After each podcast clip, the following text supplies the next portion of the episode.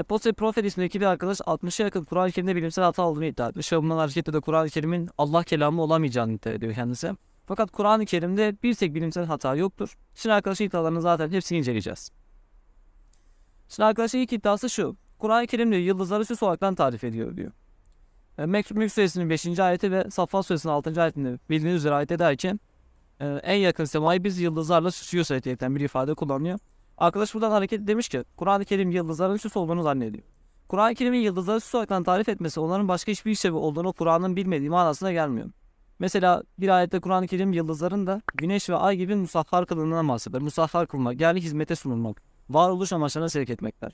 Yani sizin için yıldızları varoluş amaçlarına sevk etti. Güneşin ve ayın insana nasıl bir etkisi varsa, nasıl bir faydası varsa yıldızların da bu şekilde bir faydası olduğunu Kur'an-ı Kerim zaten diğer ayetlerinden belirtiyor. Mesela Tarık suresinde de Kur'an-ı Kerim pulsa yıldızından bahseder. Bunlar zaten Kur'an-ı Kerim'in yıldızlara sadece süs zannetmediğinin bir delili. Ayrıca şöyle bir mantık hatası yapıyor kendisi. Kur'an-ı Kerim yıldızları süs olarak tarif etmesi onların başka hiçbir özelliği olduğunu bilmediği anlamına gelmiyor. Çünkü şöyle bir şey var. Nahl suresinin 8. ayette mesela der ki Allah atları, katırları ve merkepleri süs olaraktan yarattı der mesela. Yani halbuki o insanlar bu hayvanların etlerinin, etlerinden de faydalanıyorlar. Derisinden de faydalanıyorlar. Şimdi şöyle bir iddiada bulunsak nasıl olur sizce?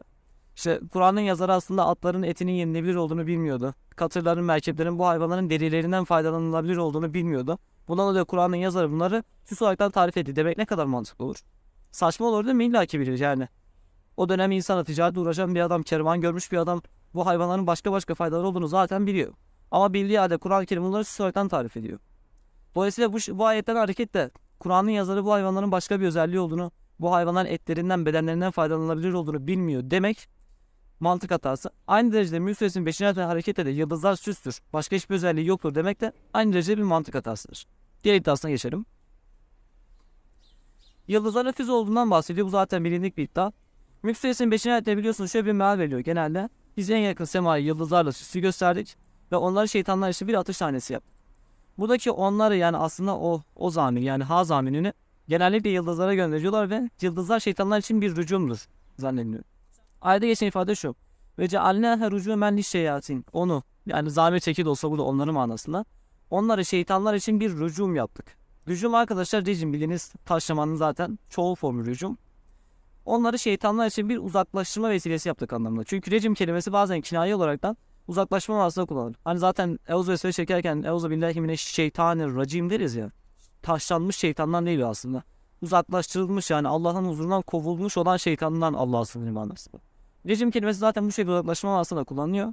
Bu ayette de en yakın semayı şeytanlar için bir uzaklaştırma vesilesi yaptık anlamına geliyor.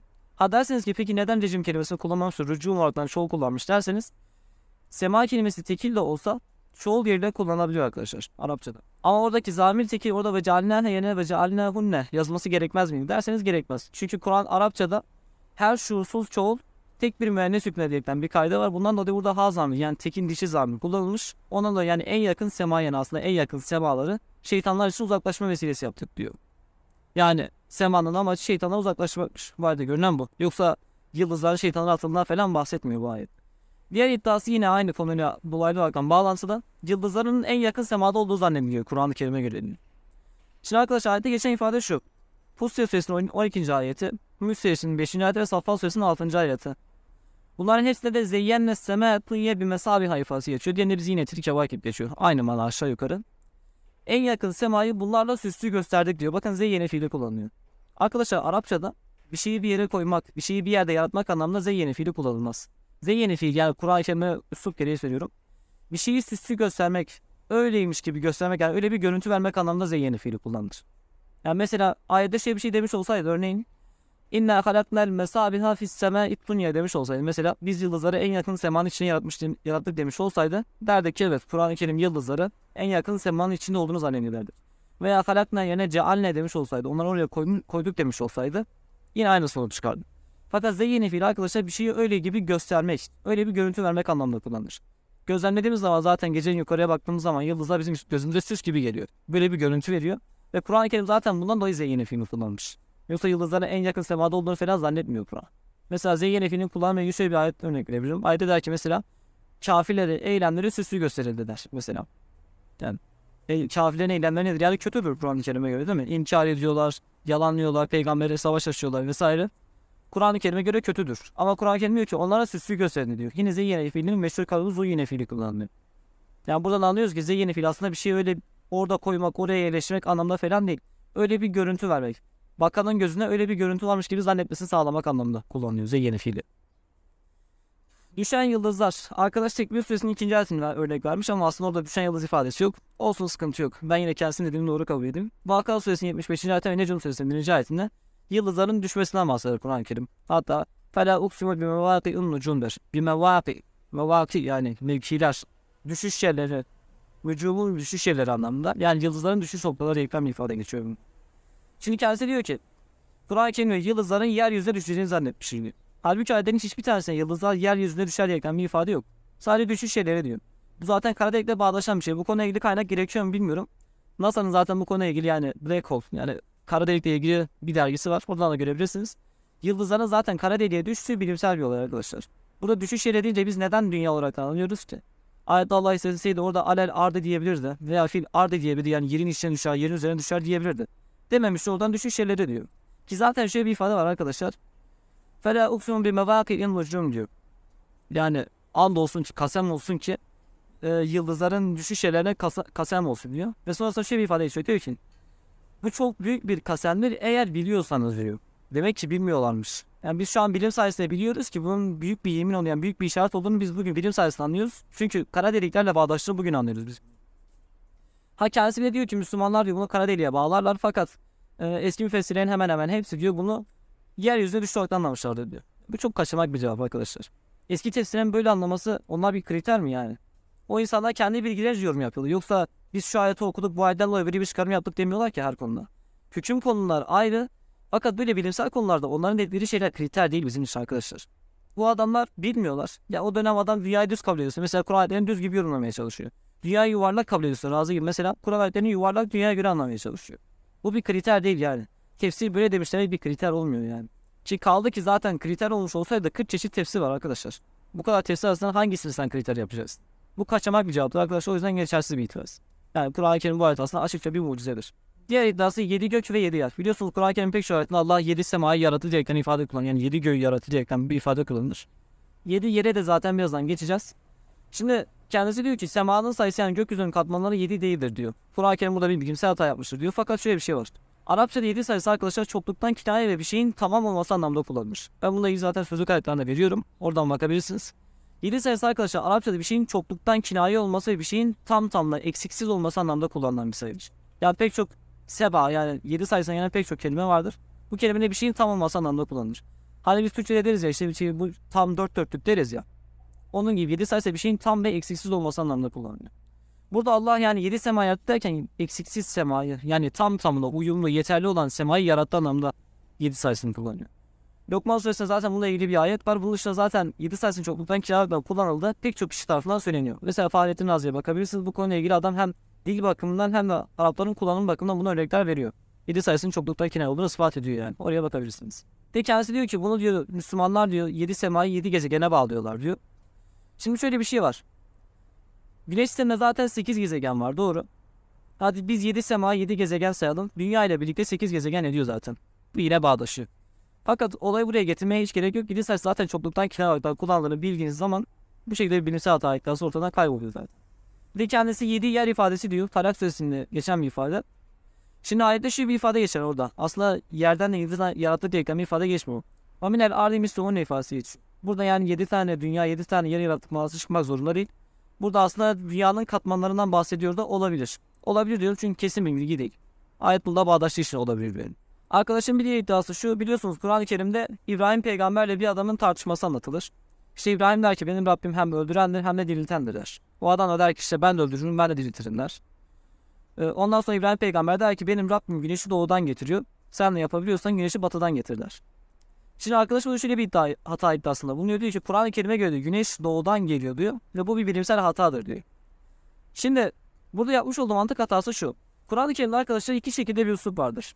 Birincisinde Allah doğrudan kendisi anlatır. İşte ben yaptım, ben yarattım, bu böyledir, bu şöyledir diyerekten doğa kanunlarını anlatır. Yani doğal olayları anlatır, yaratılışı anlatır. Bir diğerinde ise insanların ağzından sözler nakledir. Yani mesela Musa böyle dedi, İbrahim böyle dedi, İsa böyle söyledi gibi. Böyle doğrudan söz nakleder. Burada Allah İbrahim peygamberle bir adam arasında olan diyalogdan bahsediyor. Yani kendisinin doğru bulduğu veya işte gerçekten güneş doğudan geliyor diyerekten kabul ettiği bir ifadeyi anlatmıyor. Burada doğrudan iki kişi arasında geçen bir diyaloğu anlattığı için burada bilimsel bir hatadan bahsedilemez. Yani nasıl bir şey bekliyorsun merak ediyorum. İbrahim peygamber şöyle bir şey mi demesi lazımdı orada? Veya Allah'ın düzeltip İbrahim peygamber böyle söyledim demesi lazımdı. İşte benim Rabbim atıyorum dünyayı A istikametine doğru çeviriyor. Senin gücün yetiyorsa B istikametine doğru çevirme demesini bekliyorduk acaba. Yani böyle bir şey denese kavmi ne derdi acaba yani? Bu saçma bir beklenti. Ha derseniz ki peki Allah İbrahim peygamberin neden sözünü düzeltti? Burada yanlış bir şey söylemişse neden yanlış düzeltti? Mesela bu ayete bakacak olursak ayette Allah e, o adamı işte ben de öldürürüm ben de diriltirim sözüne karşı İbrahim peygamberin bir itiraz etmemesine bir şey demiyor mesela. Örneğin Allah diyebilirdi ki İbrahim orada itiraz etmeydi. Hadi sen öldürebilirsin anladık da bir ölüye nasıl can verirsin? Bunu sor diyebilirdi mesela ama demiyor. Bunu düzeltmiyor. Veya başka bir örnek vermek gerekirse Allah Firavun'un işte e, Musa peygambere iman eden müjdeler var. Firavun onları tehdit ediyor. Onları ölümle tehdit ediyor. Öldüreceğini falan bahsediyor dinden çıktıkları için. Allah buna da bir itiraz etmiyor. Yani Firavun böyle yaptı ama bu yaptığı yanlıştı falan demiyor örneğin. Veya daha pek çok olay örnek verilebilir. Ha derseniz ki olsun yine de Allah'ın düzeltmesi gerekiyordu. Allah düzeltmediğine göre Allah da güneşin doğudan geldiğini kabul ediyor. Dersek ben size şöyle bir şey söyleyeyim. Benim bu ayeti şu şekilde anlamama engel olan durum nedir? Biliyoruz ki güneş Samanyolu galaksisine sabit değil uzayda akıp gidiyor yani. Güneşin aktığı yön diyelim ki A. Yani güneş A istikametine doğru akıp gidiyor. İbrahim peygamber şöyle bir şey kastetmiş olamaz mı? Rabbim güneşi B istikametinden tuttu A istikametine doğru akıp götürüyor. Sen de gücün yetiyorsa bunu tam tersine döner de güneşi A istikametinden değil B istikametine doğru geri getir. Şeklinde anlamama engel olan nedir? Derseniz ya bu güneş bir iddiadır. Yani İbrahim peygamber nereden bilecek? Nasıl böyle bir itirazda bulunacak? Derseniz ben de size şunu söyleyeyim. O zaman benim az önce söylediğim şeyde itiraz edeceğiniz herhangi bir taraf yoktur. Sonuçta burada bir insan ağzından çıkan bir söz nakledilmiş. Allah da bunu hikayelendiriyor. Bir şeyle itiraz edecek herhangi bir taraf yoktur. dedi. Kur'an-ı Kerim'e göre diyor dünya güneşin güneş diyor dünyanın yörüngesidir ve bu bir bilimsel hatadır diyor. Deli ayetler şunlar Yasin suresinin 37 ve 38, 39, 40 ayetleri. 37. ayette zaten güneşle alakalı olan bir durum yok. 38'e geçiyorum ben direkt diyor ki ve şemsu tecriliye mustakarrineha. Güneş kendisi için durup kalacağı bir yere doğru akıp gitmektedir. Burada bir bilimsel hata yok. Güneş durmadan akıp gidiyor. Bu zaten Samanyolu Galaksisi'nde olan bir şey. Ama kendisi bunu Kur'an-ı Kerim böyle inkarcı bir mantıkla yaklaşıyor ya. İşte Kur'an-ı Kerim hata yapmıştır. 7. yüzyıl Arabının gözleminden ibaretlidir mantığıyla bakıyor ya. Buradaki akma fiilini işte dünyanın etrafında akma olarak anlıyor halbuki kendisi. Halbuki böyle bir şey yok. Tecrili fiili Kur'an. Yani bir şelalede suyun akıp gitmesi misali güneş akıp gidiyor diyor. Güneşe sabit değil uzayda zaten akıp gidiyor. Bu zaten bilinen bir şey. İşte bu aziz ve alim olanı takdiridir diyor. Bu da zaten bilimsel bir hata yok. Hatta burada şöyle bir mucizeden bahsedeyim size arkadaşlar. Biliyorsunuz Kur'an-ı Kerim'de kral farkları vardır. Buradaki li mustagarrin ifadesi aslında la mustagarrun leha şeklinde de okunuyor. Yani güneş kendisi için durup kalmaksızın akıp gidiyor diyor. Bu bir bilimsel bir hata değil. Hatta şöyle bir şey var. Ee, güneşin öğlen vakti havada bir yerde sabit kaldığını, bir müddet beklemekte olduğunu zannediyor Araplar. Bununla zaten sözlükleri de bahsediyor. Arap metinlerinde zaten bahsedilen bir şey. Kur'an-ı Kerim bu yanlış inanca cevaben diyor ki güneş diyor sabit durmaz. Diğer de durmaz yani diyor. Durmaksızın akıp gider diyor. Bu şekilde bir kıraat ve bu da zaten aslında bir mucize. Ha öbür şekilde bir kıraat alırsa kendisi için durup kalacağı bir yere doğru akıp gidiyor dersek bu zaten kıyametle alakalı olan bir şey. Yani kıyamet günü güneşin en sonunda durup kalacağından bahsediyor. Burada yine bir bilgisayar hata yok. Ve yine 39. ayet der ki ve aya da menzileri belirledik. Sonunda o diyor eski bir hur- hurma dalına ben döner diyor. Böyle bir ifadeden bahsediyor. Bu konuyla ilgili aslında bilim ve yaratılışlar.com sitesinin bir makalesi var. Oraya okumanızı tavsiye ederim. Bu zaten konu dışı olduğu için ben fazla girmedim buraya. Ve en kilit nokta Yasin suresinin 40. ayeti. Burada diyor ki Leşşemsu yemmeri ile en tudrikel gamer. Güneşin diyor aya inmesi aslında derece değil inmekten gelir. Güneşin aya doğru inmesi beklenemez diyor. Doğrudur. Burada bilimsel bir hata yok. Valelleylu selbigun nehar ve geceleri gün, gününüzü geçecek değildir diyor. Ve en kilit nokta Kullun fi felekin yesmehun. Yani onların her biri kendi feleğinde yüzer. Buradaki kullunun sonunda buna u sesi, fi felekin sonunda buna in yani tenbinler. Muzafın niyeti yani bir tamlamadan bedeldir. Burası aslında kulluhum. Onların her biri. Fi felekihim. Kendi feleklerine yüzer manasındadır bu ayet. Eğer burada demiş olsaydı ki mesela kulluhum fil felek demiş olsaydı yani hepsi o bilinen felekte yüzüyor demiş olsaydı burada bilimsel hata edebilirdik arkadaşlar. Neden? Çünkü el felek dediğiniz zaman bu sanki yüzey dıyat denk geliyor ve o insanlara şöyle bir şey demiş oldu. Güneş ve her biri sizin bildiğiniz bir felekte yüzüyor. Derlerdi ki "Ha, bizim gözlemimiz değil. İşte dünya gü- güneş dünya etrafında dönüyor. O yüzden el felek demiş olurdu. Fakat burada felek yine hem lekçe kullanmış Hem de zaten o termin, termin muzafın eğitim bedel olduğu için her birinin kendi feridi yüzünden bahsediyor. Veya şöyle bir şey demiş olsaydı. Her biri bir tek fereğin içerisinde yüzüyor demiş olsaydı bu yine bilimsel hata olurdu. Fakat burada her birinin kendi fereğinin yüzünden bahsettiği için bu bilimsel bir hata olmuyor. Güneş kendi fereğinde yüzüyor. Demiş olduğum gibi zaten uzayda akıp gidiyor. Ay yine kendi fereğinde zaten. Bu da zaten bilinen bir şey. Burada bilimsel bir hata yok. Yoksa güneş dünya etrafında dönüyor diyerekten bir sonuç çıkmıyor. Eğer şöyle bir şey demiş olsaydı mesela e, sondaki dediğim gibi kullun fi felekin ifadesini kullanmamış olsaydı o zaman diyebilirdik işte güneş ve ay birbirini kovalıyor. Her biri bir tek fere, feleğin içerisinde yüzüyor. O zaman derdik ki güneş ve ayın dünya etrafında döndüğü zannediliyor derdik. Ama zaten böyle bir ifade kullanması böyle bir yanlış anlaşılmanın olmasını engellemek için kullanılmış. Yani Kur'an-ı Kerim güneş ve dünya etrafında döndüğünü zannetmiyor. Bu ayetten bunu anlayabiliyoruz. Diğer iddiası ayın güneşi takibi. Şems suresinin 1-2 ayetleri. Şimdi bu da kendisi bilimsel bir hata iddia etmiş ama aslında bu da mucize olan bir şey. Ayın güneşi takibi şöyle bir ifade, şu şekilde anlaşılabilir. Birincisi ay gerçekten güneşi takip ediyor. Bu doğrudur arkadaşlar. Güneş sistemi Samanyolu Galaksisi merkezinde akıp giderken güneş sistemindeki gezegenlerle birlikte ay da zaten güneşi takip ediyor. Yani güneş akıp giderken tabiri caizse ay, dünya ve diğer gezegenler güneşi takip ederekten gidiyorlar. Böyle dönüyorlar etrafında yani. Ve bilimsel bir hata değil. İkincisi şu şekilde de anlaşılabilir. En eski tefsirde ve ayın güneşin ışığını takibi açısından. Yani ay ışığını güneşten alır ya. Ayeti buna bağlayanlar da olmuş yani eski sözlüklerden. Dolayısıyla burada da mesela bir hata yok. Güneş ve ay birbirinin önüne geçemem için e, az önce değinmiş olduğu için tekrardan buna değinmek ihtiyacı hissetmiyorum arkadaşlar. Ayetin sonundaki zaten o felek ihim ifadesi yani her biri kendi feleğinde yüzer ifadesinin bulunması bu ifadeyi yanlışlıyor. Eğer her biri bir yörüngede dönüyor demiş olsaydı birbirine takip ediyor sonuç çıkardı. Ama her biri kendi feleğinde dönüyor dediği için buradan bilimsel bir hata çıkmıyor. Bu da kendisi bir yanlış olarak. Ayrıca zaten buradaki güneşin aya erişmesi beklenemez ifadesi güneş tutulmasına bir cevap. Arada insanlar zannediyorlar ki işte güneş ve ay tutulması sırasında ay ve güneş bir araya geldi zannediyor. Ama halbuki böyle bir şey yok. Kur'an-ı Kerim diyor ki böyle bir olay yoktur diyor. Bunu engellemek babından diyor ki ayın diyor güneşe ve güneşin aya erişmesi beklenemez. Güneş ve ayın birleşeceğinden bahsetmiş Kur'an-ı Kerim. Ayette der ki güneş ve ay toplandığı zaman ayette böyle bir ifade geçiyor. Şimdi kendisi diyor ki e, ay güneşe gidecek olsa zaten yanıp kül olur diyor. Şimdi zaten Yasin Suresinin 40. ayetindeki güneşin aya erişmesi beklenemez ifadesi arkadaşım bu iddiasına zaten cevap veriyor. Bu yanlış anlayışa cevap veriyor. Ay ve güneş bir araya gelemez. Fakat burada şöyle bir durum var. Bilimsel olarak bahsediyorum. Evrenin sonunda arkadaşlar ısı ölümü gerçekleşeceğine dair pek çok bilimsel veri var. Yani ısı ölümü dediğim şey şu. Her şeyin ısısı eşitlenecek. Yani bir ölüm gerçekleşecek. Ve her şeyin ısısı eşitlendiği zaman ay ve güneşin bir araya gelmesi zaten mümkün bir şey. Olağanüstü bir şey değil yani. Yani güneş aya gelene kadar ay onu yakıp kavuramaz. İkisinin ısı eşit derecede olduğu zaman ikisi birbirine çarpışabilir. Bundan dolayı burada bilimsel bir hata iddia edemez. Zaten bu dünyanın sonuyla yani evrenin sonuyla alakalı olan bir şey olduğu için bu da bilimsel bir hata yok. Ay kararacak. Yine ayette zaten fusifel kamer. Yani ay ışığını yitirdiği zaman diyor. Yine yine bahsetmiş olduğum ısı ölümü ile ilgili bir durum var arkadaşlar. Her şeyin ısısı dengelendiği zaman, her şeyin sıcaklığı eşit dereceye geldiği zaman haliyle ay güneş ışığını kaybedecektir. Güneş ışığını kaybettiği zaman da ayın zaten ışık alması da ortadan kalkacaktır yani. Yine ay da ışık vermeyecektir. Ay diyor Kur'an-ı Kerim'e göre ışık kaynağıdır diyor. İşte burada şöyle bir hata yapmış. Kur'an-ı Kerim güneş için ziya kelimesini, aydınlık kelimesini kullanırken ay için nur kelimesini kullanıyor.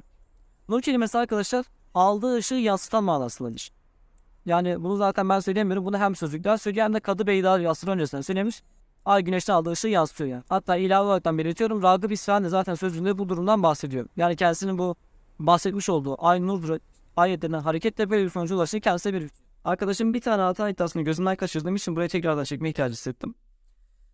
Biliyorsunuz Kur'an-ı Kerim'de ayın ikiye bölümünden bahseder. İşte saat yaklaştı ay ikiye bölün diyerekten. Orada inşikak kelimesi kullanır arkadaşlar. İnşikak. İnşikak bir şeyin yarılması, ikiye bölünmesi anlamına gelir. Ve kendisi diyor ki tarihte böyle bir olay bu bir bilimsel hata da demeye getiriyor olayı.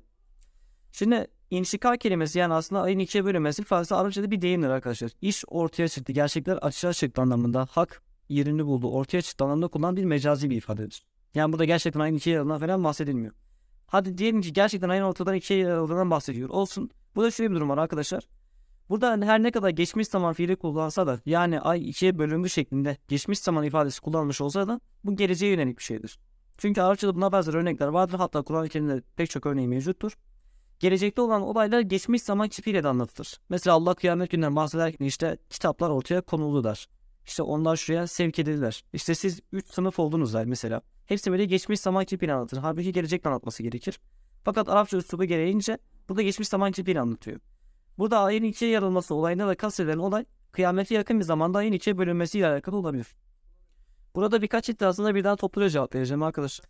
Şimdi biliyorsunuz ki Kur'an-ı Kerim'de gece ve gündüzün e, oluşumu ile ilgili pek çok ayet var. Yani mesela işte kimse der ki geceyi gündüze sarıp örtüyor der. Kimisinin de e, geceyi gündüze bölüyor. Geceyi gündüzün içerisine geçiriyor. Gibisinden pek çok ayet mevcut.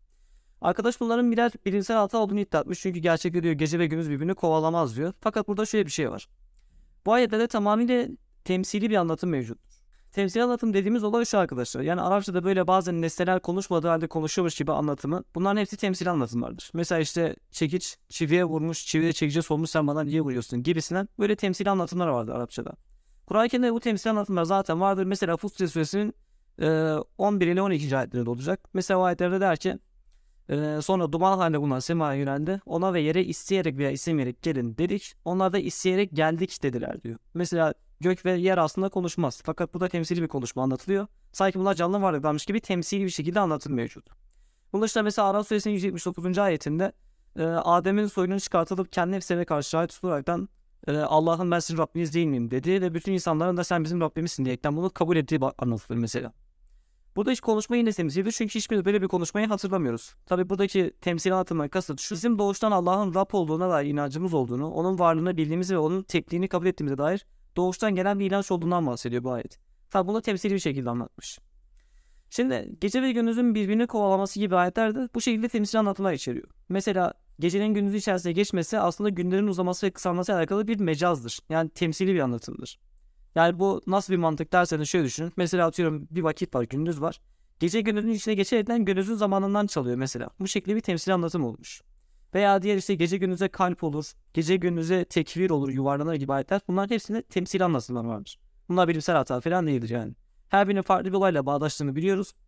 Bunlar bilimsel bir hata değil. Bir de diyor ki gece ve gündüz diyor aslında birbirini geçen böyle ayrı varlıklar değil de güneş var ya bunlar ayrı birer varlık değildir. Bunlar tamamıyla güneşin varlığı ve yokluğuyla alakalı. Hatta kendisi diyor ki Kur'an-ı Kerim bunların e, gece ve gündüzün güneşle alakalı olduğunu bilememiş diyor. Şimdi bu kadar gülünç bir iddia ki arkadaşlar size şöyle bir örnek vereyim. Farz edin ki Kur'an-ı Kerim'de şöyle bir ayet var. Ee, Allah diyor ki mesela ayette Gece ve gündüz aslında güneşle alakalıdır. Güneş ortaya çıktığı zaman gündüz meydana gelir. Güneş kaybolduğu zaman gece vakti meydana gelir dese. Ve ben size desem ki bakın işte arkadaşlar Kur'an-ı Kerim'de mucize var.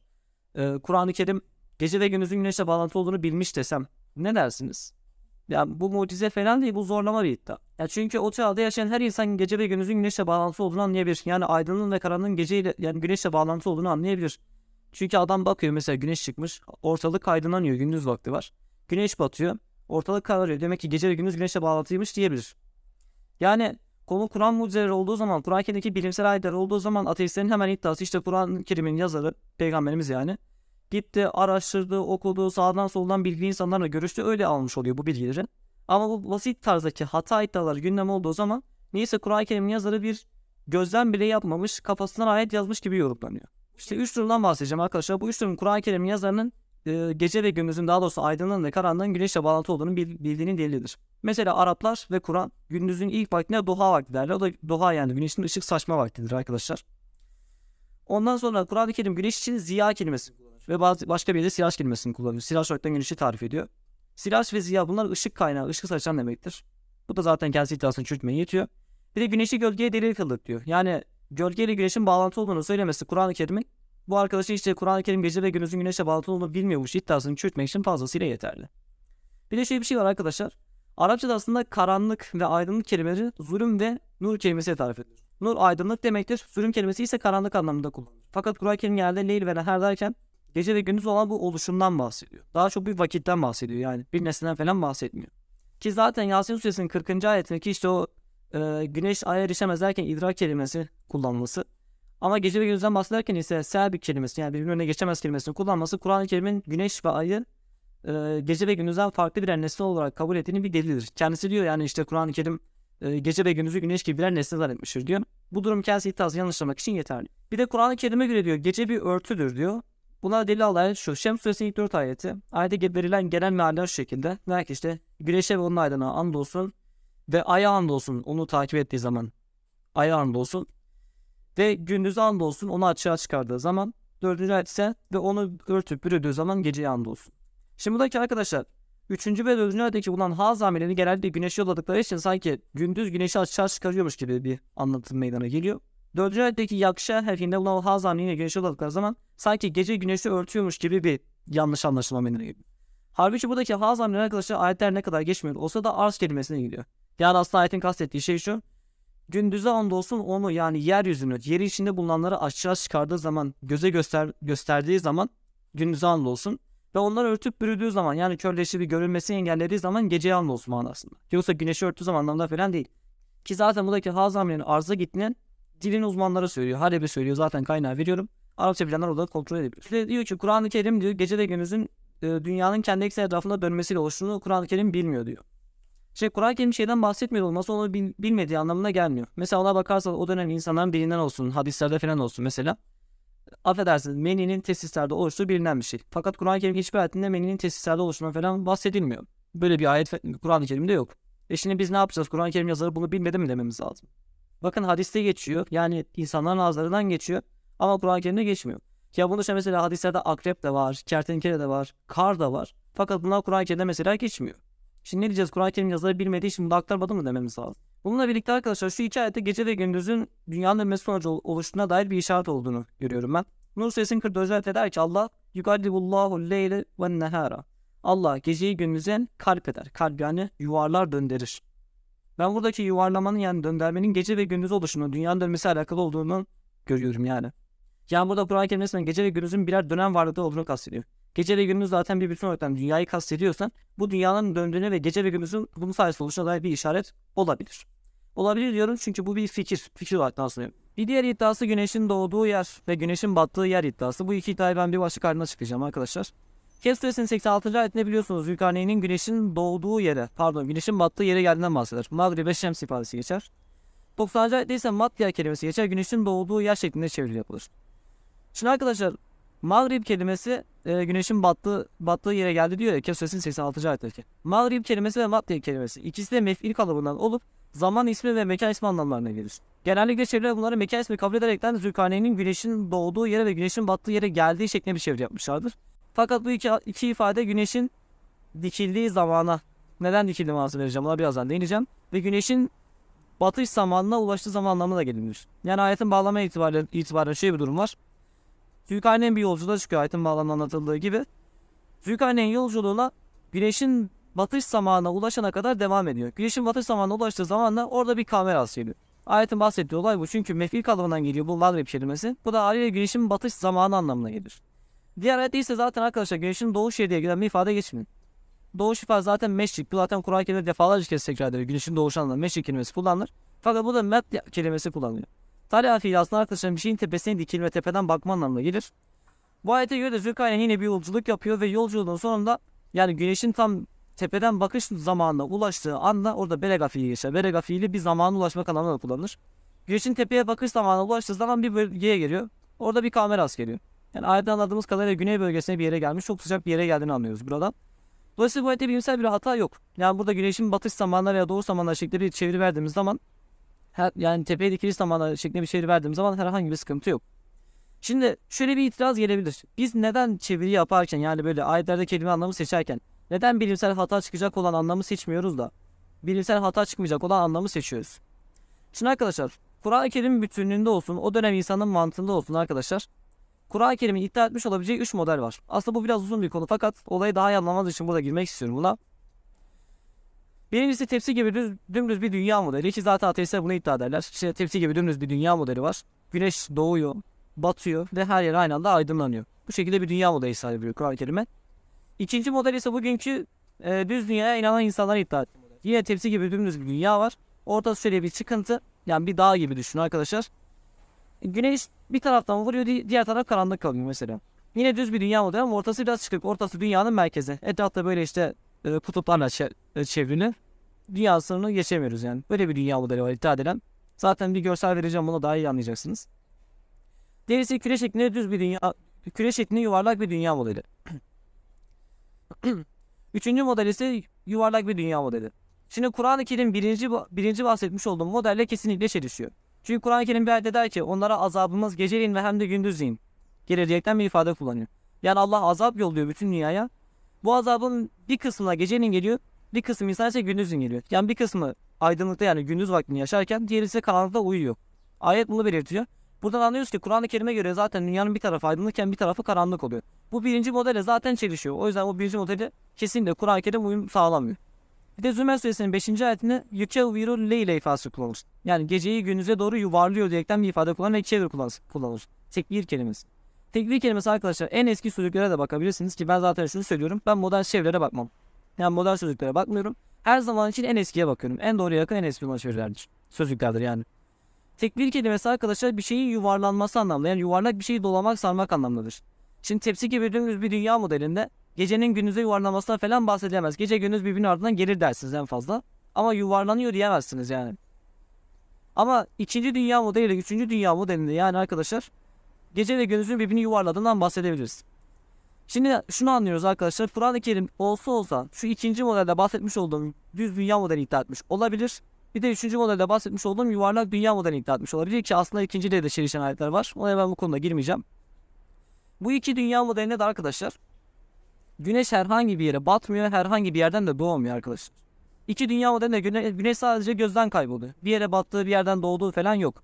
Bunu o dönem insanları da biliyor. Eğer Kur'an'ın yazarı gerçekten burada güneşin gerçek anlamda bir yere bir şeye battığını kastetmiş olsaydı, bir yerden bir şey içerisinde doğmuş olduğunu bahsetmiş olsaydı o dönem insanlar buna zaten itiraz ederdi. Zaten bu konuyla ilgili başka bir videom vardı. Önceki videolara bakabilirsiniz. Ayrıca zaten kullanılan kelimeler gerçek anlamda bir şeyin batması, gerçek anlamda bir şeyin doğması anlamda kullanılmıyor. Bunu, bu konuyu fazla uzatmayacağım. O videomu isterseniz izleyebilirsiniz. Güneşin duruş yeri diyor. Yasin Suresinin 38. ayetindeki güneşin duruş yerine bir hata olaraktan bahsediyor kendisi. Bunu aslında daha önceki başlarda değinmiş ama kısaca tekrar değinim. Güneşin duruş yerinden bahsederken burada güneş bir yerde sabit bir yerde durur demiyor. Güneş durup kalacağı bir yere doğru akıp gider diyor. Demek ki Kur'an-ı Kerim'in anlattığına göre kıyamet günü güneş bir yerde durup kalacakmış. Tabii kendisi e, bu itiraza karşılık bir hadisi delil getirmiş. Diyor ki işte hadislere göre diyor gece olduğu zaman güneş diyor dünyanın altında dinlenir diyerekten bir hadisten örnek vermiş kendisi. Fakat burada hadisten örnek vermesi bir mantık hatası çünkü aynı hadisin biliminde birkaç versiyonu var. Mesela o hadisin bir başka versiyonunda Kurtubi'de geçiyor mesela. O hadisin yine başka bir versiyonunda bu güneşin durup kalmasının kıyametle alakalı olduğu da bahsediliyor. E şimdi işimize gelen hadisi mi seçelim yani? Sen o hadisi seç bilimsel hata. Ben bu hadisi seçeyim bu bilimsel hata değildir. Nereye varacak bu? Dolayısıyla bu konuda kalkıp yani hadisten delil getirmek bir mantık hatası. Saçmalık yani. Güneş gölgeyi gösterir. Zaten bunu az önce değinmiştik. Kur'an-ı Kerim ki işte Allah diyor gölgeyi isteseydi sabit kılardı, stabil yapardı. Bak onu diyor güneşi onu hareketli kıldık ve güneş ona bir delil yaptık diyor. Şimdi zaten güneşi delil yaptık iddiası kendisinin Kur'an-ı Kerim gece ve gündüzün güneşle alakalı olduğunu bilememiş iddiasını çöpe götürmeye yetiyor. Şimdi güneş e, gölge sabit kalabilir miydi? Yani gölge illaki hareketli olacaktı diyerekten bir şey var mı derseniz yok. Mesela dünyanın her zaman işte aynı yüzü güneşe bakıyor olsaydı ve dönüşü de güneşle böyle bağlantılı olmuş olsaydı gölgelerimiz sabit kalabilirdi. Sürekli dünyanın yarısı gündüz yarısı gece olurdu mesela. Yani Allah dileseydim ben böyle bir şey yapardım ve gölge de sabit kalırdı. diye. Burada bilimsel bir hata yok aslında. Bu da tuhaf bir eleştiri yapmış kendisi. Bir diğer iddiası Kur'an-ı Kerim'e göre kuzey ve güney bölgeleri yoktur diyor. Şimdi arkadaşlar e, bunu bu çıkarımı yaparken tabii ki kendisi namaz ve oruç emirlerine dayanaraktan bunu yapıyor. İşte biliyorsunuz Kur'an-ı Kerim'de güneşe dayalı emirler vardır. Yani mesela gece vakti, gündüz vakti falan diye ifadeler vardır. Yani aslında bu buna bir delil değildir ama ben yine de onu doğru sayayım. Şöyle açıklayayım arkadaşlar.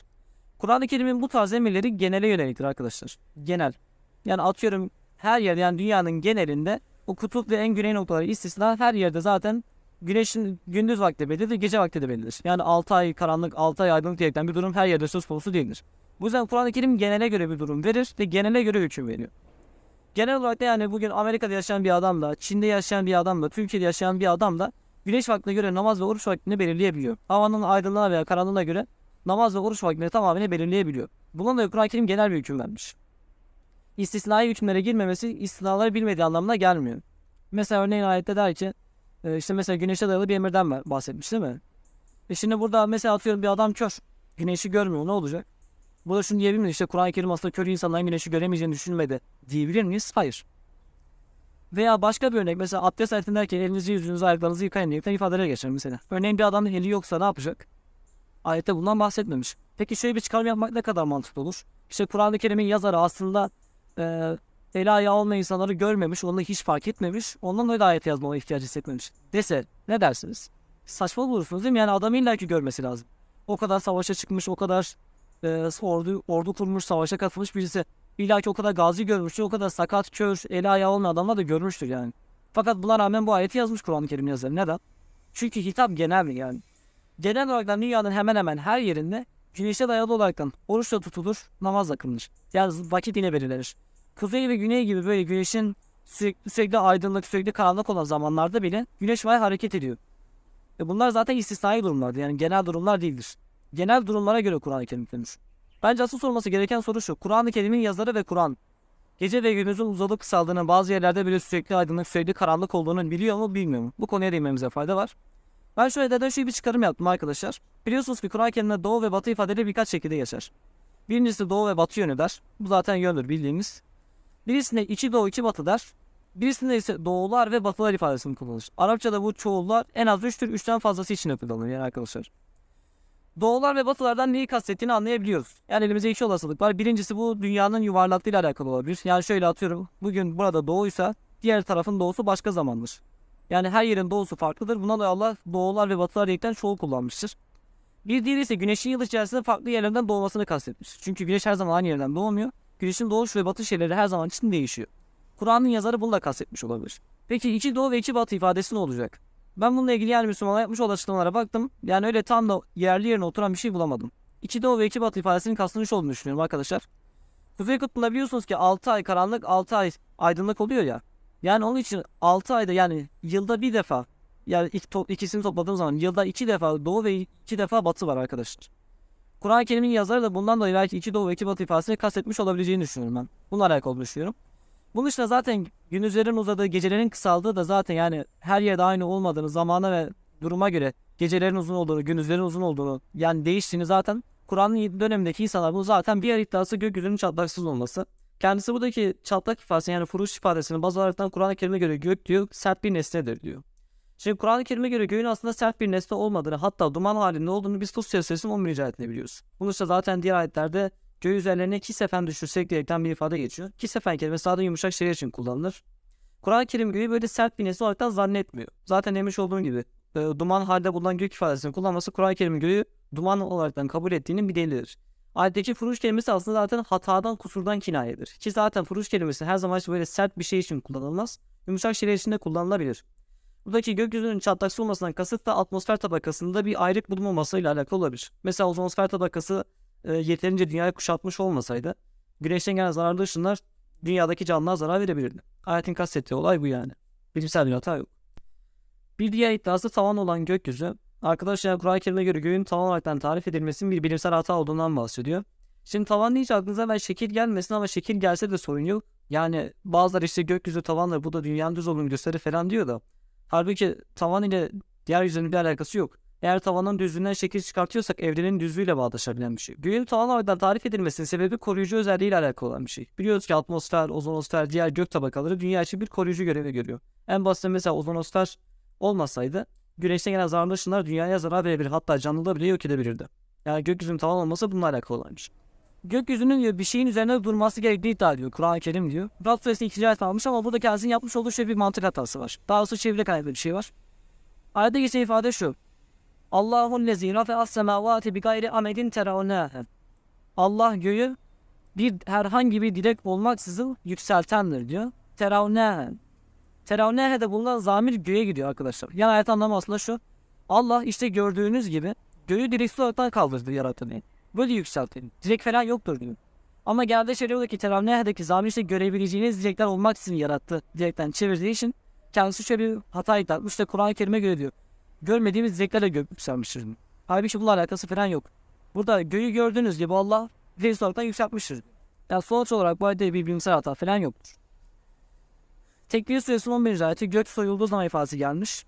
Burada kuş tafiydi yani aslında e, hayvan derisini soyma anlamında kullanılır. Bir şeyi kaldırma anlamındadır. Yani bu da aslında kendisinin gök nesne zannediyor iddiasını çürüten bir şey kelime anlamı itibariyle. Gök soyulduğu zaman diyor. Yani Kur'an-ı Kerim bu ifadesine göre gök yani atmosfer kaybolacak Kur'an-ı Kerim ifadesine göre. Böyle bir şey mümkün mü derseniz Mars'ta bir zamanlar olmuş arkadaşlar. Mars'ta atmosfer varmış ve atmosfer uzaya kaçmış mesela. Bu da dünyada da olabilir bir şey. Kıyamet günü artık dengenin bozulması sebebiyle Allah atmosferin uzaya kaçacağından bahsediyor. Bu bilimsel bir hata. Gök parçalanıyor, üzerimize nesne olaraktan düşüyor. Niye bilimsel bir hata iddiasında bulunmuş? Vermiş olayda ne diyor ki? Eğer onların üzerine semadan kisefen düşen bir şey görmüş olsalar kisefen anlamını birazdan değineceğim. Derler ki bu üst üste yığılmış bir buluttur derler diyor. Buna ilgili bir ayet daha vermiş yine aynı manaya geliyor. Şimdi arkadaşlar burada gök nesne zannediliyor diyerekten bir şey yok. Zaten Fusya Suresi 11. ayeti göğün duman halinde olduğunu bahsediyor. Ki zaten burada aslında göğün atmosfer olarak düşürüldüğünü yani gaz olarak düşürüldüğüne dair bir şey var. Hani diyor ya eğer düşmüş olsa yani gök, atmosfer, yeryüzüne inmiş olsa böyle bir böyle bir olay olsa yani derler ki bu üst üste yığılmış buluttur derler diyor. Eğer Eposet'in demiş olduğu gibi Kur'an-ı Kerim göğü böyle bir nesne zannediyor olsa yani sert bir şey zannediyor olmuş olsaydı neden burada kafirlerin bu üst üste yığılmış buluttur derler denesinden bahsediyor ki? Yani neden böyle yumuşak bir zaten algılıyorlar ki? Kaldı ki kisefen kelimesi arkadaşlar sözlüklerde yumuşak şeyler için kullanılıyor. Bu yine kendisinin hata iddiasını çürütmeye yetiyor. Burada yine bilimsel bir hata yok. Yani Allah olası bir durumdan bahsediyor. Örneğin yani gök e, yere inmiş olsa diyor, atmosfer yere inmiş olsa diyor. Onlar böyle derlerdi diyor. Burada bilimsel bir hata yok. Şunu ilave olarak belirtmemde fayda var. Gök her zaman için e, gökyüzü anlamında kullanılmaz aracıda sema kelimesi. Yerden yukarıda olan her şey için kullanılır. Daha önceki videolarımda bahsetmiştim. Evin çatısı, atın sırtı, yağmur, bitki vesaire vesaire. Yerden yukarıda olan her şey için sema kelimesi kullanılıyor. Belki buradaki semanın yere düşmesinden kasıt e, gökte bulunan herhangi bir şeyin yere düşmesinden kasıt olabilir. Ne bileyim mesela ayın yere düşmesini de kastediyor olabilir. Diğer gökyüzüne düşen meteorlar da kastediyor olabilir. Çünkü sema kelimesi yerden yukarıda olan her şey için kullanılıyor. Burada Allah diyor ki gökten bir şeyi yumuşak bir parça haline indirmiş olsa diyor. Artık neyse. Onlar yine Allah'ın ayetidir, Allah'ın bize işaretidir demezler de işte bu üst üste yığılmış buluttur derler diyerekten es geçerler diyor. Doğa olaylarına bağlarlar diyor. Ne bilimsel bir hata yok. Gökyüzü katlanıyor. Enbiya Suresi 104. ayeti. Buna bilimsel hata etmiş ama yine bilimsel hata falan yok. Fizikçinin Paralel Verse isimli kitapta arkadaşlar evrenin nihai kadarıyla ilgili şöyle bir ifade geçiyor. Diyor ki sonunda evrenin orijinal gelişmesi tersine döner ve kendi üzerine doğru büzülür diyor mesela. Bakın fizikçi Micho bunu bahsetmiş. Paralel Verse isimli kitabında zaten bundan bahsediyor. E, göğün katlanması yani kağıt gibi bir şeyin katlanması, büzülmesi, büzülmesi zaten bu öyle bağdaşıyor. Bu bilimsel bir hata değil aslında bilimsel bir mucizedir bu. Enbiya suresi 30. ayeti yine klişe bir ayet. Kendisi diyor ki gök ve yer bir arada değildi. Fakat şöyle bir şey var arkadaşlar. Kur'an-ı Kerim'de gökler ve yer ifadesi her yerde bir bütün olaraktan bütün evren, bütün kainat anlamında kullanılmış. Yani mesela ayette der ki Allah gökleri ve yeri yaratandır der mesela. Burada neyi kastediyor? İşte gökyüzünü ve yeryüzünü yaratandır anlamda değil. Bütün galaksi, bütün evreni yaratandır anlamında. Göklerde ve yerde ne varsa hepsi Allah'ındır diyor. Yani bütün galakside, bütün evrende ne varsa hepsi Allah'ın anlamında. Buradaki Big Bang tarifi de şu. Gökler ve yer yani tüm kainat bitişikti. Tek bir noktada yani bitişikti. Allah onları ayır, biz onları ayırdık diyor mesela. Ayırdık bu zaten bir Big Bang'de bağdaşan bir şey. Burada bilimsel bir hata yok, bilimsel bir mucize var. Kendisi bu durumu fark etmediği için bilimsel hatadan bahsediyor. Önce dünya yaratıldı Kur'an-ı Kerim'e göre diyor. Bakara Suresi 29. ayet ve Fussiye Suresi 10. ayetten bahsetmiş ama bu ayetlerde önce dünya sonra gök yaratıldıklarında ifade yok. Bakın Arapça metinden okuyacağım dikkat edin. Huvellezi halakalakum ma fil ardi cemiyan. O diyor yerde ne varsa bakın melfil ardi. Yerde ne varsa hepsini sizin için yaratandır. Bakın yeri yarattı demiyor bakın. Summe sonra isteva ile semai. Sonra semaya yöneldi ve onları yedi sema olaraktan düzenledi diyor. Şimdi burada önce yeri yarattı yerden bir ifade geçti mi geçmedi. Yerde bulunanları yarattı diyor. Ondan sonra diyor semaya yöneldi ve o semayı düzenledi. Bir de Fussiye Suresi'nin 9, 10, 11 ayetlerine örnek vermiş.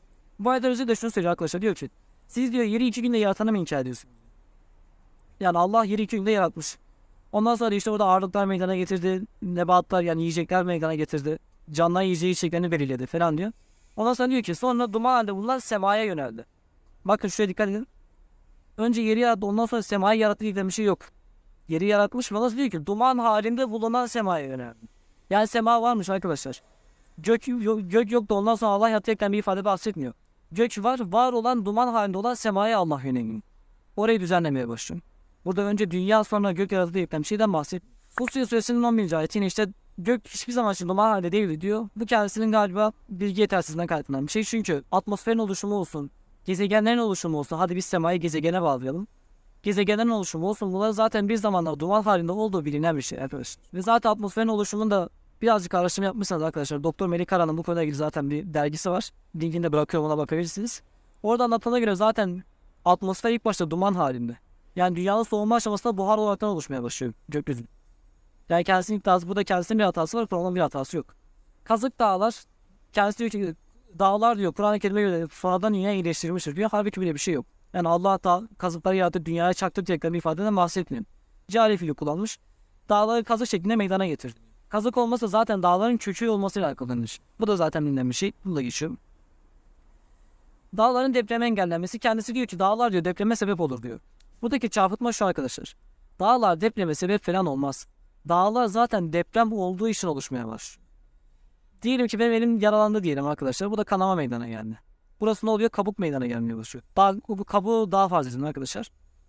Burada kabuğun olduğu bölge kanamaya dair değiştirir. Ben dokunsam kanamaya başlar burası. Fakat yara kabuğu olduğu için kanama olmaz. Kanama olduğu için yara kabuğu oluşur. Yeryüzünde zaten depremler olduğu için dağlar oluşmaya başlıyor. Sebep sonuç ilişkisini burada arkadaş karıştırmış. Dağlar depremlere sebep olmaz. Dağlar depremlerin bir sonucudur. Zaten bu konuyla ilgili Peter de Carlos isimli bir e, jeologla Edip Yüksel'in röportajı vardı. O da bakmanızı tavsiye ederim. Yani dağların depremleri engellemesi aslında bilimsel bir şey. Ona da bakabilirsiniz. Yine bir ayetten örnek vermiş. Dağlar diyor kaldırılacak diyor. Halbuki ayette dağların kaldırılacağını falan bahsetmiyor. Ayette der ki sana dağlar hakkında soru- soruyorlar. Rabbim onları un ufak ederek savurur diyor. Ardından onları pürüzsüz bir halde bırakır diyor. Yani dağları diyor iyice parçalayacak, yok olacak, yeryüzü pürüzsüz kalacak diyor. Ve o gün diyor dağları yürütürüz diyor. Arz bariz, bariz bir şekilde kalmıştır diyor. Yani bariz her şeyi meydanda, her şeyi görünür bir halde kalmıştır. Burada yani Kur'an-ı Kerim dağları böyle nesne gibi sonradan yerleşmiş bir şey zannet, zannettiğini falan bahsetmiyor. Dağlar yok olacak diyor, her şey yok olacak diyor. Yeryüzü pürüzsüz bir halde kalacak tabiri caizse. Burada bilimsel bir hata yok. Kendisinin burada hata çıkartması aslında zorlama bir şey. Rahman Suresi 33. ayeti. Rahman 33 kez diyor ki işte Kur'an-ı Kerim'in yapınca diyor düğün geçirmez onlar etmişler diyor. Ama halbuki ayetin sonunda diyor ki illa bir sultan. Ancak bir yetkiyle bir otorite sayesinde geçersiniz. Ayetin sonundaki ancak bir yetki yani bir otoriteyle geçersiniz ifadesinden kasıt bugünkü ulaştığımız teknolojik imkanlardır. Tabi kendisi bu itiraz'a karşı diyor ki buradaki otoriteden kasıt olağanüstü bir şey olmalıdır demeye getiriyor olayı. Yani şöyle bir şey var arkadaşlar Kur'an-ı Kerim'e baktığımız zaman Kur'an'da mesela der ki onun izni olmaksızın yani Allah'ın izni olmaksızın size hiçbir musibet isabet etmezler mesela ayette. Onun izni olmaksızın hiçbir can vefat etmez diyor. Hiçbir can ölmez diyor mesela. Bugün ölen bir canlı Allah'tan izin alıyor mu? Almıyor. Allah izin vermiş ki ölüyor. Olaya o şekilde bakılıyor yani Kur'an-ı Kerim anlatınca. Bugün biz elimizde bir yetki var. Bugün teknolojik imkanlar var. Bu imkanlar sayesinde göklerin ve yerin sınırlarına nüfuz ediyoruz. Yani göklerin ve yerin sınırlarından geçebiliyoruz. Yani demek ki Allah izin vermiş ki buradan geçip gidebiliyoruz. Kendisi Kur'an'ın bu mantığını bilmediği için işte sondaki otoriteyi bugünkü teknolojik imkanlara bağlamaya bir zorlama olaraktan görüyor. Ama halbuki Kur'an'ın mantığına göre zaten bugün ulaştığımız teknoloji Allah'ın bize vermiş olduğu yetkidir yani. Ki zaten şöyle bir şey var arkadaşlar. Eğer Kur'an bir insan sözü olsaydı orada ancak bir yetkiyle geçersiniz demesine hiçbir gerek yoktu. Buna gerek yoktu yani ihtiyaç duymazdı. Sonuçta derdi ki ya benim kastımın buradaki insanlar hepsi e, insan hayatını kastettiğimi biliyor derdi. Ama demek ki geleceği öngören bir geleceği bilen bir varlık tarafından gelmiş ki Kur'an-ı Kerim bu sol ifadeyi kullanıyor. Göğe yükselirken sıkışan göğüs. Şimdi kendisi diyor ki Arabistan'da yaşamış olsaydınız diyor. İşte dağa çıktığınız zaman işte nefes almak zorlaşır diyor. Göğsünüzün sıkıştığını zannedersiniz. Halbuki göğüs falan sıkışmaz. Burada Kur'an'ın göğüs sıkışır demesi hata da çünkü hava incelmeye başlar. Şimdi şöyle bir şey var arkadaşlar. Arapçada zaten göğüs sıkışması olsun bunlar mecazi kullanan ifadeler. Yani şöyle bir örnek vereyim size. Mesela Ankebut Suresi 33 ayette der ki Lut'un kolu daraldı diyor daraldı. Yani halbuki bu da Lut sıkıntıya kapıldığı anda kolu daraldı diye bir mecazdır bu. Bu işte mesela der ki göğüslerini gizlemek için göğüslerini bükerler diyor kafirlerden yana. Göğüs nasıl bükülür arkadaşlar? Bükülmez değil mi? Halbuki göğsü bükme derken bu da yine bir mecazdan bahsediyor. Yani kalbindekini gizleme anlamında bir mecaz kullanıyor. Göğüslerinden diyor kinden ne varsa çıkardı diyor. Göğüsteki kin falan bulunmaz. Halbuki bu da kalbi atıp kalplerindeki olan kiri çıkartır anlamında. İşte bu da yani göğsün sıkışması orada yani insan hissetmiş olduğu bir durumdan bahsediyor. Burada bilimsel bir hata yok. Burada mecazi, mecazi bir anlatım var. Tıpkı bahsetmiş olduğum ayetlerde olduğu gibi. Burada yaklaşık 5-6 tane iddiasını bir arada açıklayacağım arkadaşlar. Allah bulutları sürer iddiası var. Yani Allah bulutları yollar, hücreci rüzgar. Ee, bir de kendisinin doluyu Allah dilediğini isabet ettirir. Allah insanları cezalandırmak için yıldırım gönderir. Allah kuşları havada tutuyor. Allah gemleri sürer. Bunlar hepsi ayetlerde geçen ifadeler. Kendisi diyor ki bunların hepsi birer bilimsel hatadır diyor. Şimdi burada e, hata dediği olay şu arkadaşlar. Biliyorsunuz yani şimdi Kur'an-ı Kerim'de Allah e, doğrudan her şeyi ben yaptım diye anlatır. Yani kendisinin üretmiş olduğu, kendisinin yaratmış olduğu bir şeyin sonucunda oluşan şeyleri bile ben yaptım diye anlatır. Mesela bakın en basitten bir ayet örnek vereyim size. Enfal suresinin 17. ayeti. Müslümanlar biliyorsunuz savaşıyorlar, sava- savunma savaşı yapıyorlar. Savaşın içerisindeyken Allah diyor ki siz onları öldürmediniz fakat Allah onları katletti diyor. Bu ifadeden ne anlamamız lazım arkadaşlar? İşte Kur'an'ın yazarının aslında mantıksal bir açıklaması yoktu. O yüzden Allah öldürdüm demesi gerekiyor. Öyle bir şey mi dememiz lazım yani? Bakın burada savaşanlar Müslümanlar. Onlar savaşmışlar, onlar ölmüşler, öldürmüşler. Ama Allah diyor ki siz katletmediniz onlar diyor. Ben katlettim diyor Allah. Ne anlayacağız buradan? Allah kendisinin yaratmış olduğu şeylerle, kendisi yapmış olduğu irade ve emirle yapmış olduğunuz şeyleri bile ben yaptım diyor. Dünya oluşmuş doğa yasaları sayesinde. Allah diyor ki benim yarattığım yasalar sayesinde oldu ben yaratmışımdır diyor. Şimdi bu mantığı anladığınız zaman şunu anlıyoruz ki Kur'an-ı Kerim'de Allah dolaylı olaraktan beri yani kendisi yapmış olduğu şeyler sonucu ulaşan, oluşan şeyleri de ben yarattım diye anlatıyor. Bu bir bilimsel hata değildir. Kendisi diyor ya hani işte e, Allah rüzgarları yollar diyor ama rüzgarlar aslında Allah'ın yaratması sayesinde oluşur demiyor diyor. Bunun demesine gerek yok bu ayette gördüğünüz gibi arkadaşlar. Onlar sizi öldürmeniz Allah öldürür diyor. Halbuki öldürenler insan ama Allah kendi yarattığı şeyler sonucunda oluştuğu için ben yarattım. Ben öldürdüm diyor. Allah rüzgarı yollar. Evet yapmış olduğu doğa yasaları sayesinde yollar. Allah doluyu yağdırır, yıldırımı çarptırır, yağmuru gönderir, rüzgarı gönderir. Bunların hepsini kendisi yaratmış olduğu şeyler sayesinde olduğu için ben yaptım. Bu bir bilimsel hata değil, bu da kendisi bilimsel hata çıkartması mantık hatası. Bir de iddiası zaten Furkan suresinin 48. ayette işte Allah rahmetin önünde rüzgarları gönderir diyor. Diyor ki rüzgar her zaman yağmurdan önce gelmez diyor. Halbuki burada rahmet kelimesi geçiyor ve rahmet kelimesinin rüzgar diyerekten bir manası yok. Bu da rüzgar olarak anlaşılması sadece bir tefsirdir yani bir yorumdur. Ayette geçen ifade rahmet. Allah diyor ki rahmet önünde rüzgar gönderin diyor. Rahmetten kasıt ne bilmiyorum. Bilmiyoruz. Allah rahmet demiş. Rüzgar da olabilir. Başka bir şey de olabilir. Yani burada bir tanesinin rüzgar yorumunu alıp da yağmurdan rüzgar her zaman yağmurdan önce gelmez demek bir mantık hatası. Yani bundan hareket ayette bir mantık ayette bir bilimsel hata çıkartmak mantık hatası. Rüzgar diyor her zaman müjde olmaz diyor. Arkadaşlar az önce bahsetmiş olduğum gibi Kur'an-ı Kerim genele göre bir şeyden bahseder. Yağmur mesela genele göre bir müjdedir. Yani yağmur yağar, ölü toprağa can verir, bitkiler hayat bulur. Yani canlı geçirir yani dünya yeşillenir. Ama atıyorum bir sel felaketin olduğu yerde veya ne bileyim başka başka ortamlarda bir insanlar için yağmur bir felaket olabilir. Bir zorluk, kötü bir şey olabilir yani. Ama Allah genele göre söylüyor. İstisnalar kaydeyi bozmuyor. Yağmur suyu saftır diyor. Şimdi kendisi diyor ki Kur'an-ı Kerim'e diyor yağmur suyu saf temizdir ama halbuki yağmur suyu kirlidir diyor. Şimdi arkadaşlar burada bir meal hatası var. Furkan suresinin 48. ayeti. Ayette diyor ki e, semadan diyor size tahur bir su indirdik diyor. Tahur. Tahur arkadaşlar gafur kelimesi gibi, vedud kelimesi gibi faildir. Yani temiz olan değil, temizleyici anlamındadır bu. Yağmur suyu temizleyicidir diyor evet. Benim zaten bilimsel bir sorunu yok. Ve bunun temizleyici olduğunu arkadaşlar zaten ben söylemiyorum. Bunu zaten bir fiziklere falan bakacak olursanız, tefsire bakacak olursanız onlar söylüyor. Bu bir bilimsel falan hata değil. Burada çok temiz bir suyun dediği şeklinde çeviri yapıldığı için bir bilimsel hata olduğu iddia edilmiş. Fakat çeviri hatası var. Tahur kelimesi çokça temizleyen anlamındadır. Denizler arasındaki engel. Bu zaten biliyorsunuz karışmayan denizler olayı. Kendisi diyor ki dünyanın her yerinde denizler karışır. Bu bilimsel hatadır diyor. Şimdi şöyle bir şey var arkadaşlar. Haloggen tabakası dediğimiz bir tabaka var arkadaşlar. Bu denizlerin tuzluluk oranıyla alakalı olan bir şey. Haloggen tabakasının alt tarafında tuzluluk oranı, nor- oranı normal, üst tarafında tuzluluk oranı ise yüksektir. Haloggen tabakası aralarında bir perde gibi bir engeldir ve bu iki tarafın birbirine karışmasını engeller. Bu ayet bununla alakalı. Bilimsel bir hata yok.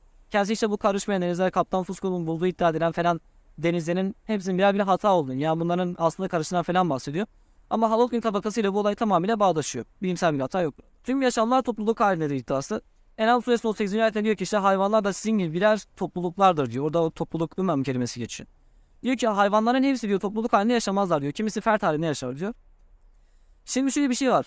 Ümmet kelimesi geçiyor arkadaşlar. Orada ümmet kelimesinin çoğulu ümemün kelimesi geçiyor. Hayvanlar da sizin gibi topluluklardır diyor. Ümmetlerdir anlamında yani.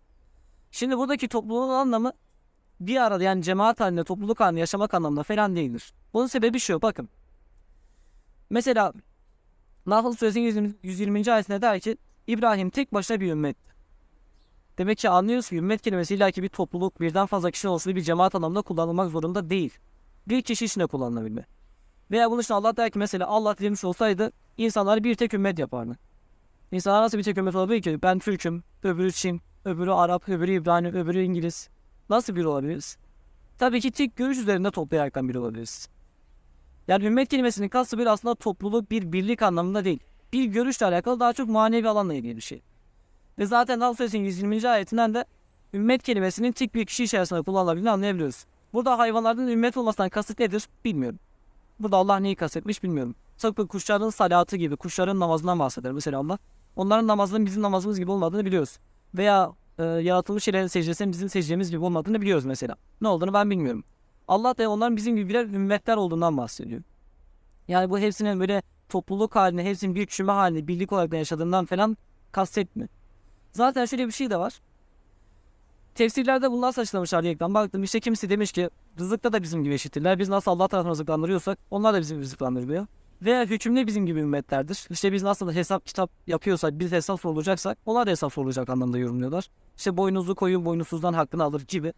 Veya işte insanlar nasıl, biz insanlara karşı nasıl bir ümmetsek, yani insanlara nasıl bir adalet sağlamamız gerekiyorsa, haksızlık yapmamamız gerekiyorsa, hayvanlara da aynı derecede haksızlık yapmamamız gerekiyor diyerekten açıklamış ümmet kelimesi. Tabi bunların hepsi birer yorum.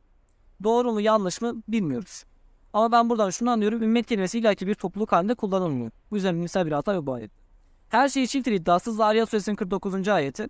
Şimdi buradaki çifti kendisi kızlı erkekli oradan anladığı için bir hata iddia ediyor.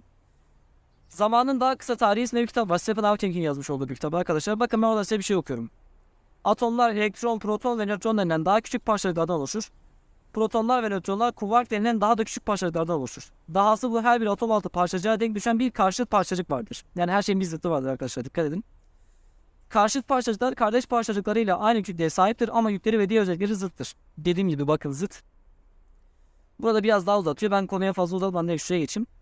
Karşıt parçacıklardan yapılmış karşıt dünyalar ve karşıt insanlar bile olabilir diyor. Yani mesela ben varım. Bir de benim zıttım olan başka bir dünyada başka bir Ubeyb var mesela tabiri caizse. Bu yaşamış olduğumuz dünya var. Başka bir zıt dünyamız oluyor. Bu evren var. Bu evrenin bir de zıt evreni olabiliyor. Stephen Hawking'in dediğine göre. Şimdi ayette zaten dikkat ederseniz her canlı şeyi çift yarattık demiyor mesela. Ya her şeyi dişili erkekli olaraktan yarattık demiyor. Orada zevceyn ifadesini kullanıyor. İki zevç olaraktan kullanıyor. Zevç kelimesi zaten sözlüklerde de bir şeyin zıttı anlamda da kullanılır. Şimdi şuraya dikkat edin arkadaşlar. Kur'an'ın yazarı şöyle bir şey dese atıyorum. Bütün hayvanlar, bütün insanlar hepsi çifttir demiş olsa insanların anlayacağı şey malum derler ki işte hayvanları görüyoruz yani hepsinin dişisi erkeği var.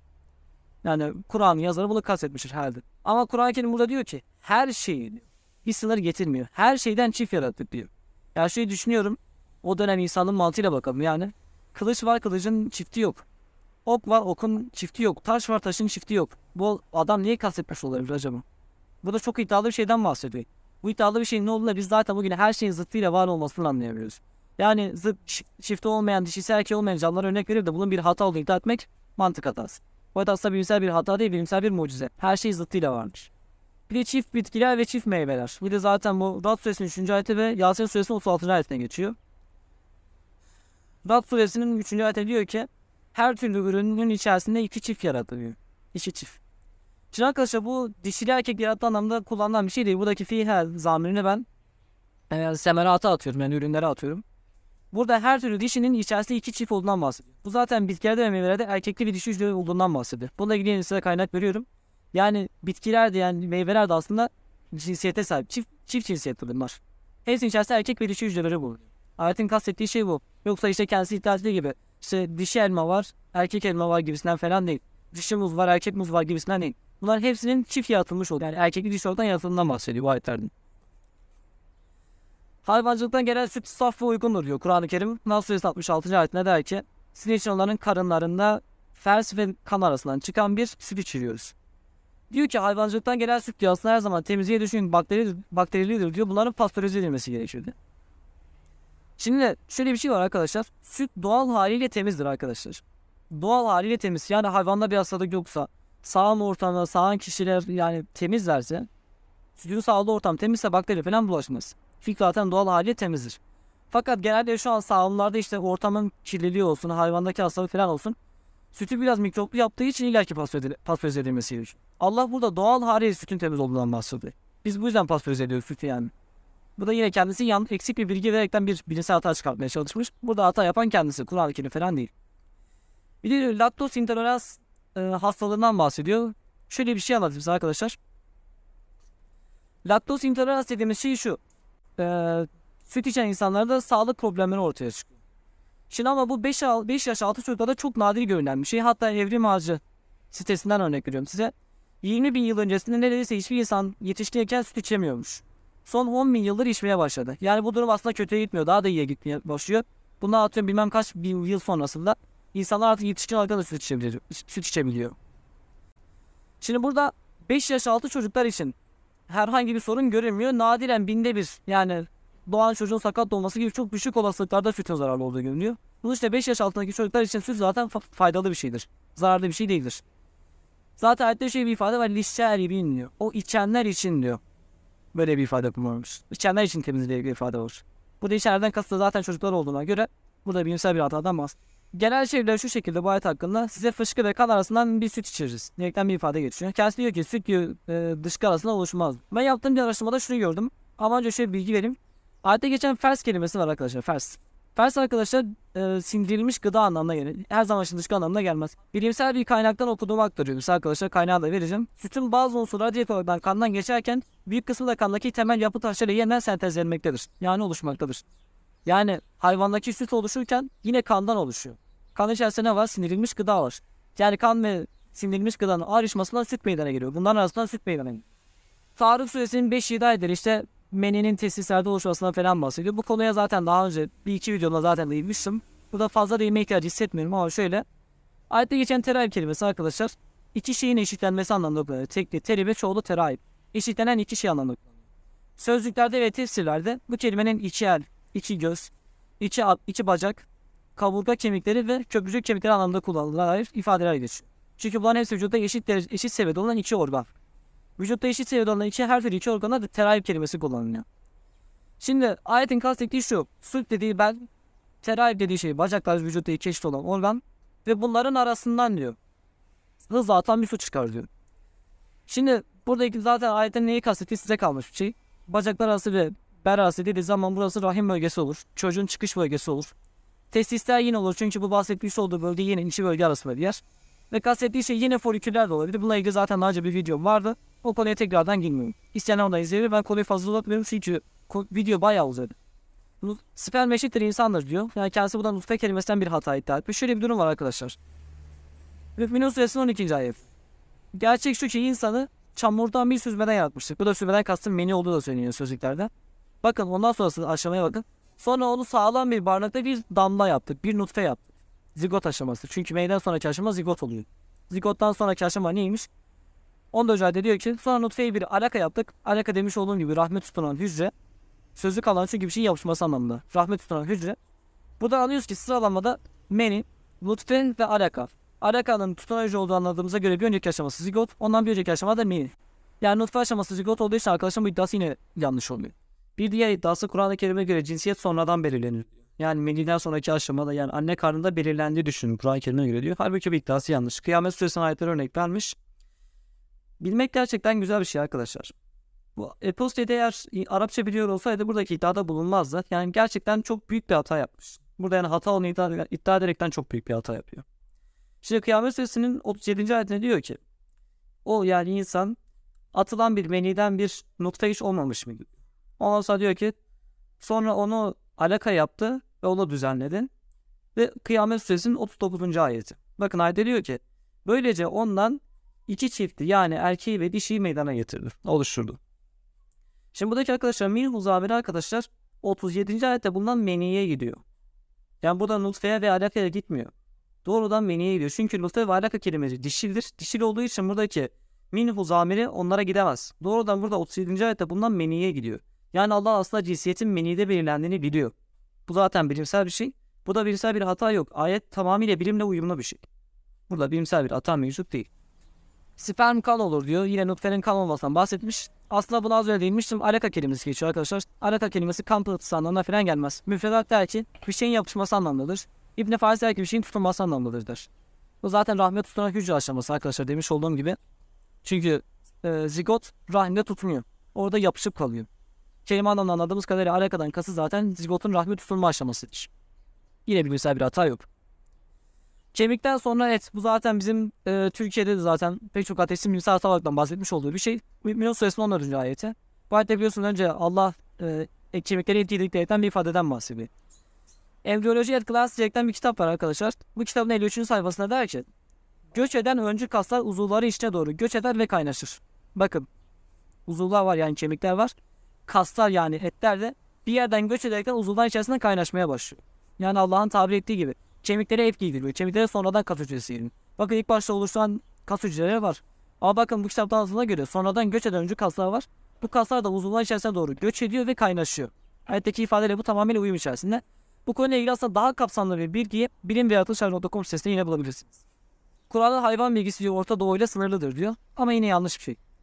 Şimdi geçen enam kelimesi var arkadaşlar. Enam kelimesi hayvancılık için kullanılmıyor. Enam kelimesi arkadaşlar zaten kendisinin bahsetmiş olduğu sadece bu dört hayvan için kullanır. Allah bunlar zaten dördünü çift sayıyor ve bunlar toplamda sekiz çift diyor. Yani enam kelimesi tavuk için kullanılmaz, kanguru için kullanılmaz, başka şey için kullanılmaz. Sadece ayette bahseden bu dört, dört hayvan için kullanılıyor. Yani bu sekiz çift hayvan için kullanılıyor. Zaten Arapça kelime anlamda bu enam kelimesi de bu anlamda kullanılır. Zaten Kur'an-ı Kerim her canlı için dabbe kelimesini kullanır. Mesela Nur Suresinin 45. ayette der ki Allah bütün dabbeleri sudan yaratmıştır. Dabbe. Dabbe kımıldanan demek. Yani böceğinden kuşuna kadar yani aklınıza gelen her tarafı için dabbe kelimesi kullanılır.